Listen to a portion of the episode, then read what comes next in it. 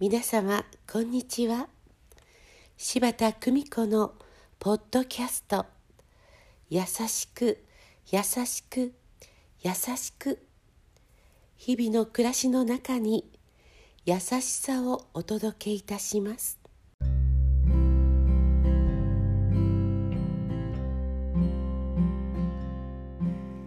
見取り師柴田久美子でございます。99歳で一人暮らしのトメさんの家に着く。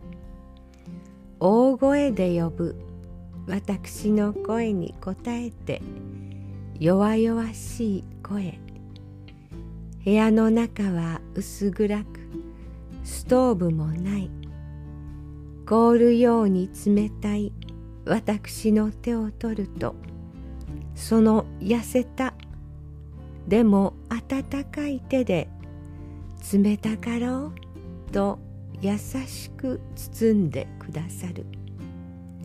トメさんの手のぬくもりは私の心を溶かしどんな言葉よりどんなものよりも心温かく胸が熱くなる。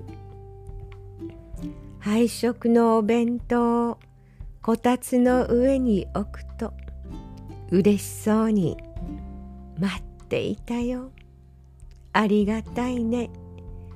この年で一人で暮らせるのもみんなのおかげと合唱される。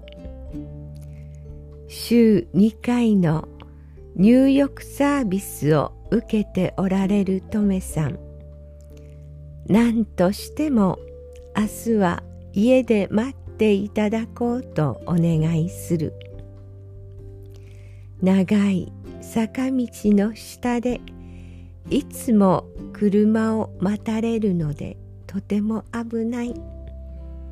明日は雪で危ないので家の中で待っていてくださいねと言うと迷惑をかけてはいけないよ。それなら風呂やめよう。とどこまでも謙虚である。自分にできないことはしない。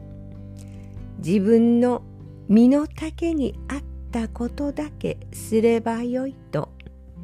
いつもいつも謙虚である。どうして？と聞くと何年生きてると思ってるんだい？と笑顔でさらりと言われる。50年もの長きにわたって一人暮らしを通され人に甘えることなくいつも凛と生きてこられた。その奥に限りない謙虚さと強さがあることを学ばせていただく。年を重ねるほどに謙虚であれと教えてくださった。トメさんに感謝でいっぱい。優しく優しく優しく謙虚であり続けたい。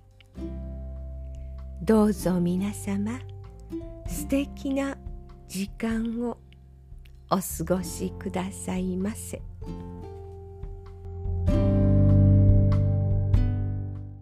ご視聴ありがとうございました。今日も素敵な一日をお過ごしくださいませ。